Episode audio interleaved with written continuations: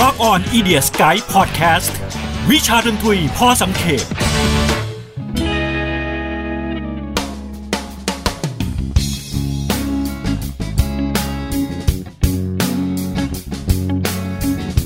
พัง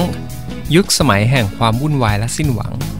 บางคนบอกพังเป็นกระบอกเสียงของคนชายขอบ บางคนบอกพังมันก็คือความก้าวร้าวของบรรดาคนหนุ่มสาว หรือบางคนอาจจะมองแค่ว่ามันเป็น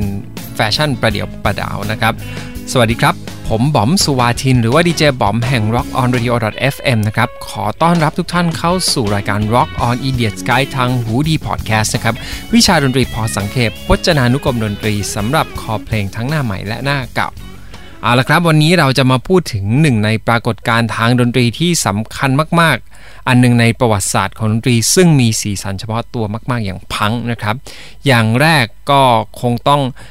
ย้อนไปถึงตัวคำศัพท์คำว่าพังนะครับ เดิมทีไม่ได้ถูกเรียกเป็นแนวดนตรีนะฮะคำนี้เนี่ยเอาไว้เรียกอะไรที่มันแย่ๆ เป็นแสลงที่เรียกอะไรที่มันดูไม่ดีนะครับ เช่นกลุ่มกุ้ยอันธพาลเด็กเหลือขออะไรแบบนี้นะครับคำว่าพังเนี่ยถูกมา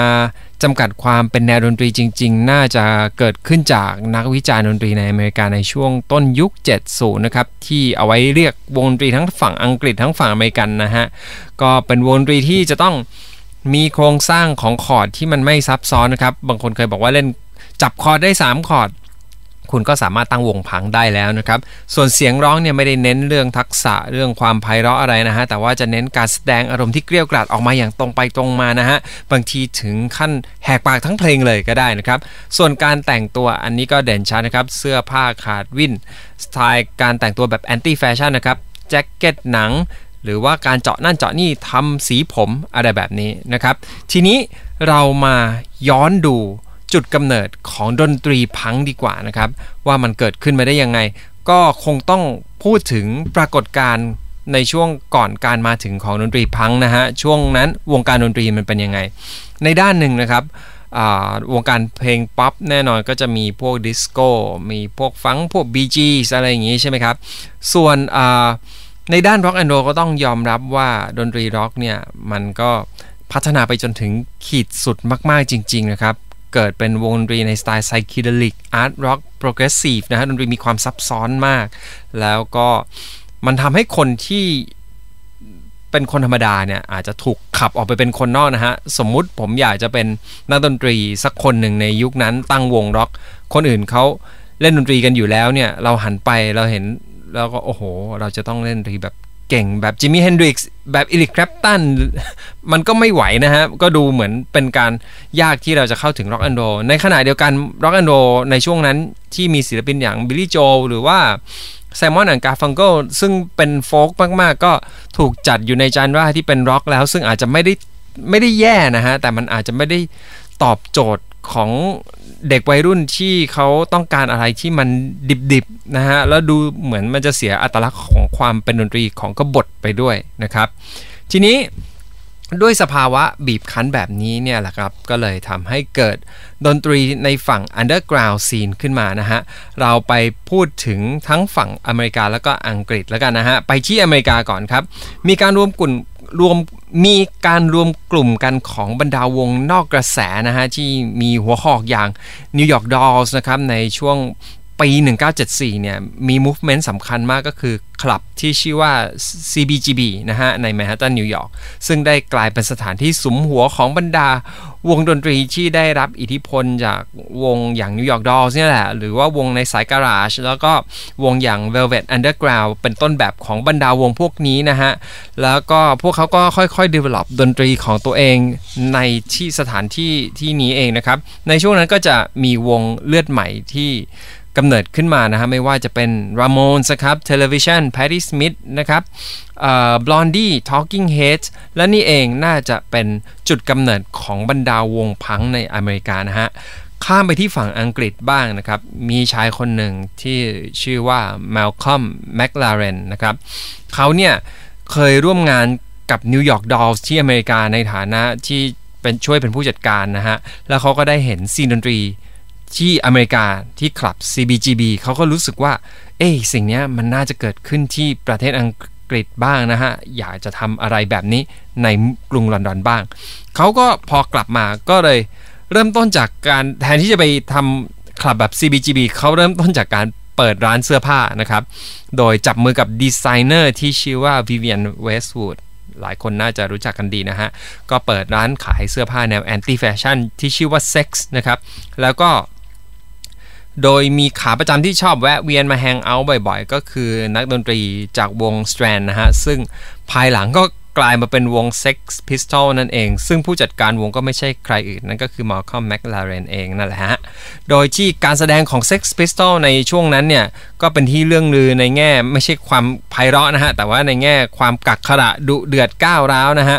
Steve Jones มือกีตาร์ของวงเผยว่าจริง ๆ ช่วงนั้นคนในวงก็ไม่ได้อินอะไรกับดนตรีมากสักเท่าไหร่นะ เอาจริง ๆ เขาอินกับการทำอะไรให้มันฉิบหายวายป่วงมากกว่า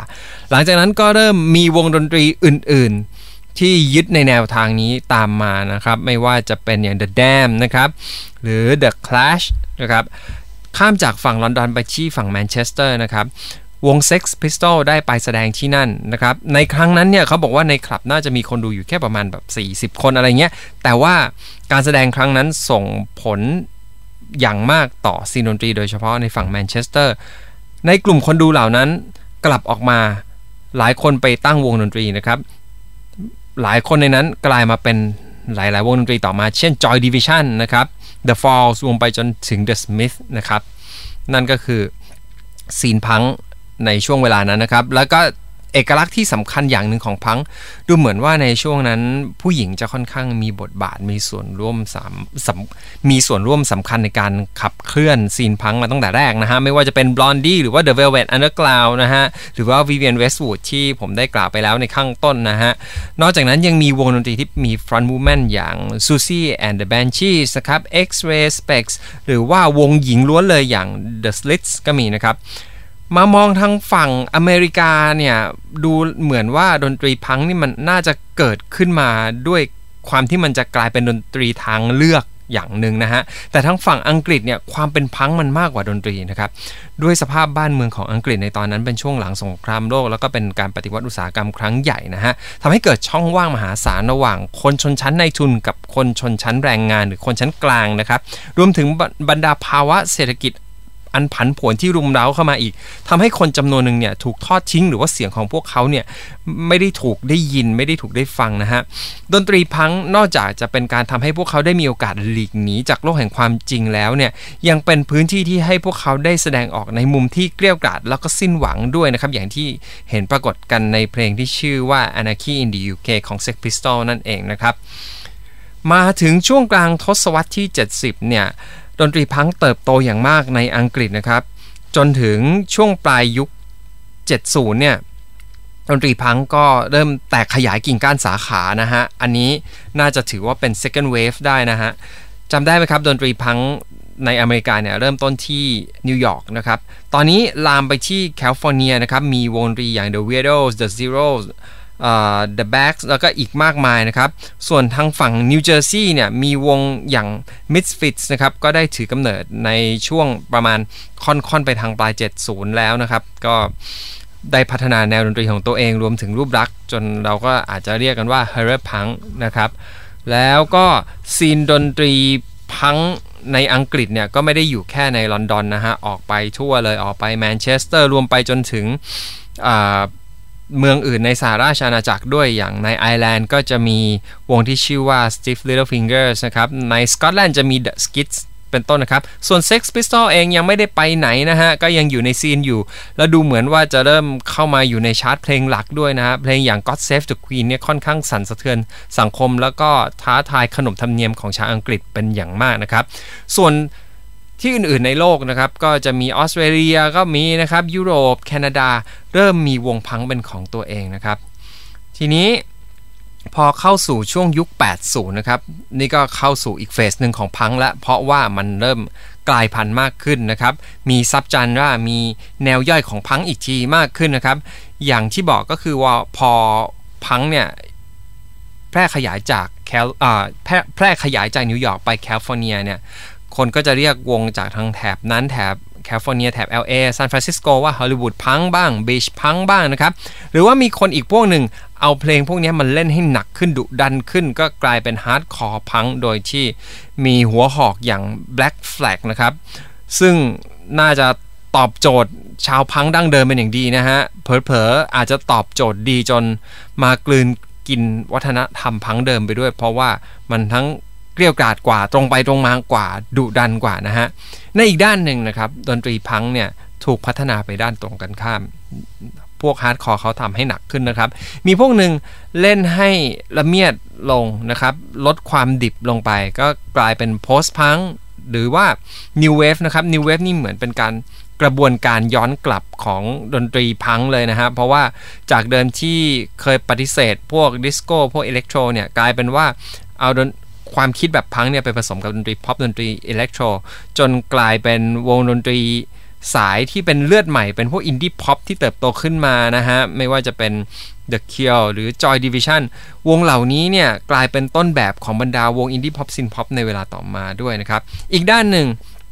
ก็จะมีวงดนตรีที่เล่นแบบพังก์เนี่ยแหละ แต่พวกเขาอาจจะชื่นชอบวงดนตรีเพราะๆอย่าง The Beach Boys อะไรอย่างนี้นะฮะ ก็พัฒนาดนตรีของตัวเองขึ้นมาเรียกว่าป๊อปพังนะครับ ก็จะมีวงดังๆ อย่าง The Vandals นะครับ หรือว่า Gut the Mouth ซึ่ง บรรดาวงป๊อปพังในช่วงยุคนี้เนี่ยก็กลายเป็นต้นแบบของบรรดาวงป๊อปพังยุคหลังอย่าง Green Day หรือ Offspring ในเวลาต่อมานะครับสำหรับผมผมรู้สึกว่า ดนตรีพังแบบดั้งเดิมเนี่ยน่าจะถึงจุดจบตรงนี้เลยนะครับด้วยสาเหตุอย่างแรกโอเค มี hardcore เข้ามาซึ่งน่าจะตอบโจทย์เรื่องความกบฏได้ดี อาจจะดีเกินไปด้วยซ้ำนะครับ อีกด้านหนึ่งก็คือมี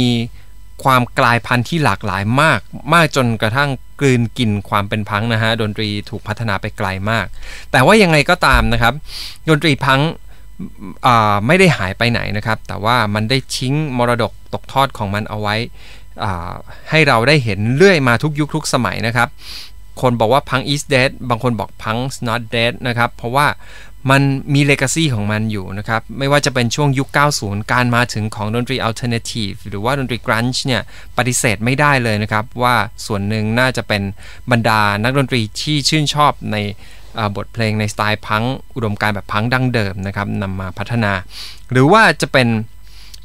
วงดนตรีที่กลับไปเล่นพังแบบเดิมเลยนะฮะหลังจากที่ ห่างหายไปนานก็คือพวก punk revival ไม่ว่าจะเป็น Bad Religion Rancid NoFX The Offspring รวมไปจนถึง Green Day Green Day เองก็เป็นต้นทางให้แตกแขนงไปเป็น pop punk ที่เข้าไปสู่ดนตรีที่มัน mainstream มากขึ้นนะฮะ ไม่ว่าจะเป็น Blink 182 Sum 41 Simple Plan New f a l g o r y บลาบลาบลาผมว่าถึงจุดนี้เนี่ยวงพังในยุคที่เป็น revival เนี่ย อาจจะต่างจากพังในยุคเก่าแล้ว คือไอ้คำว่าเล่นดนตรีกากๆ ไม่ต้องเก่งมากจับคอร์ด3คอร์ดก็ตั้งวงได้แล้วเนี่ยอาจจะไม่จริงเสมอไปนะครับ เพราะว่าบรรดาวงเหล่านี้เนี่ยเท่าที่ผมสังเกตคือเล่นดนตรีเก่งมากจัดจ้านมากทุกวงนะฮะ รวมไปจนถึงแนวที่ไม่พูดถึงไม่ได้เลยนะฮะ ถ้าจะบอกว่าเป็นลูกหลานพังนั่นก็คือ emo นั่นเองนะครับ วงที่เป็นถือว่าเป็นหนึ่งในสารตั้งต้นก็อย่าง Jimmy Eat World นะฮะ ต่อมาก็ มี My Chemical Romance Paramore Fall Out Boy All American Rejects หรือว่า Yellowcard พวกนี้ประสบความสำเร็จอย่างมากใน scene mainstream พอสมควรนะฮะ ก็ถึงแม้ดนตรีพังเนี่ย ไม่ใช่กระแสหลักในโลกอีกต่อไปแล้วนะฮะ แต่ว่ายังไงก็ตามมันกลายเป็น subculture ไปทั่วโลกแล้วนะฮะ ไม่ว่าจะเป็นที่ญี่ปุ่นที่ไทยเองที่ อินโดนีเซียที่มาเลและอีกหลาย ๆ ประเทศเนี่ยมีซีนพังของตัวเอง ซึ่งไม่ได้อาจจะไม่ได้กลับมาดังเปรี้ยงป้างเป็นกระแสหลักแต่ว่ามันไม่เคยห่างหายไปไหนจากสังคมนะครับ ก็นี่ก็คือข้อมูลที่ผมหามาได้ในครั้งนี้นะฮะยอมรับเลยว่าเป็นพอดแคสต์เทปที่ผมรู้สึกสนุกมาก ๆ นะครับ ที่ได้กลับมาศึกษาดนตรีพังแล้วก็ อาจจะขออภัยคุณผู้ฟังเอาไว้เลยนะครับ เพราะว่ามันมีรายละเอียดเยอะมากๆ มีอีกหลายๆ วงและหลายๆ ปรากฏการณ์สำคัญของพังที่ผมอาจจะไม่ได้พูดถึงนะครับ คุณผู้ฟังอยากจะเสริมในจุดไหน หรือว่าคิดว่าผมตกหล่นไปในจุดไหนหรือวงไหนที่อยากจะแนะนำนะครับ สามารถเข้ามาคอมเมนต์ได้นะฮะก็น่าจะคอมเมนต์กันได้ทางช่อง YouTube หรือว่าทาง Facebook ของ h o ดี้พอดแคสต์ก็ได้นะฮะ และยังไงก็อย่าลืมนะฮะ กลับมาเจอกับดีเจบอมหรือว่าบอมสุวาชินได้ทางรายการ Rock on Idiot Sky ใน h o ดี้พอดแคสต์นะครับ ติดตามได้ไม่ว่าจะเป็น Spotify Podbean Apple Podcast SoundCloud นะครับ แล้วก็แน่นอน YouTube และ Daily Motion สำหรับวันนี้ดีเจบอมก็ลาไปก่อนนะครับ สวัสดีครับ